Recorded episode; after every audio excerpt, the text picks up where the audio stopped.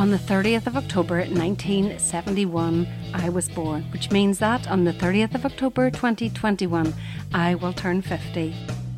And to be honest, I'm absolutely dreading it.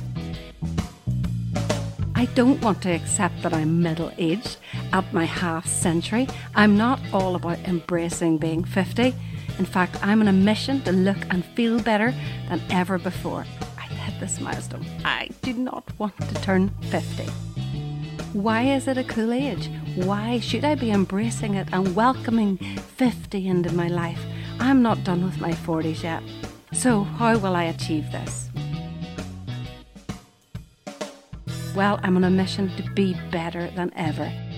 I'm on a mission to be fab at 50, and this is how we'll do it. Over the next few weeks, we'll be speaking to experts, we'll be speaking to people who have turned 50, who look better than they did when they were 40, and we'll hopefully be digging deep into our psyche and trying to find out why 50 of all ages is the age that we fear the most. You know, as long as you surround yourself by interesting people, that you're pushing yourself on, you want to do new things, you know, you're keeping yourself fit and well, I've got to say, I've never felt better. You have to remember, women who are going to be career women, this is very important.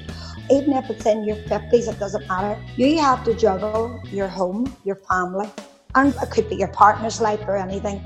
And that is one hard task. I want to empower women my age to feel good about themselves, to say, enjoy it. 50 is nothing these days. So sit back and hashtag 50 is the new 40.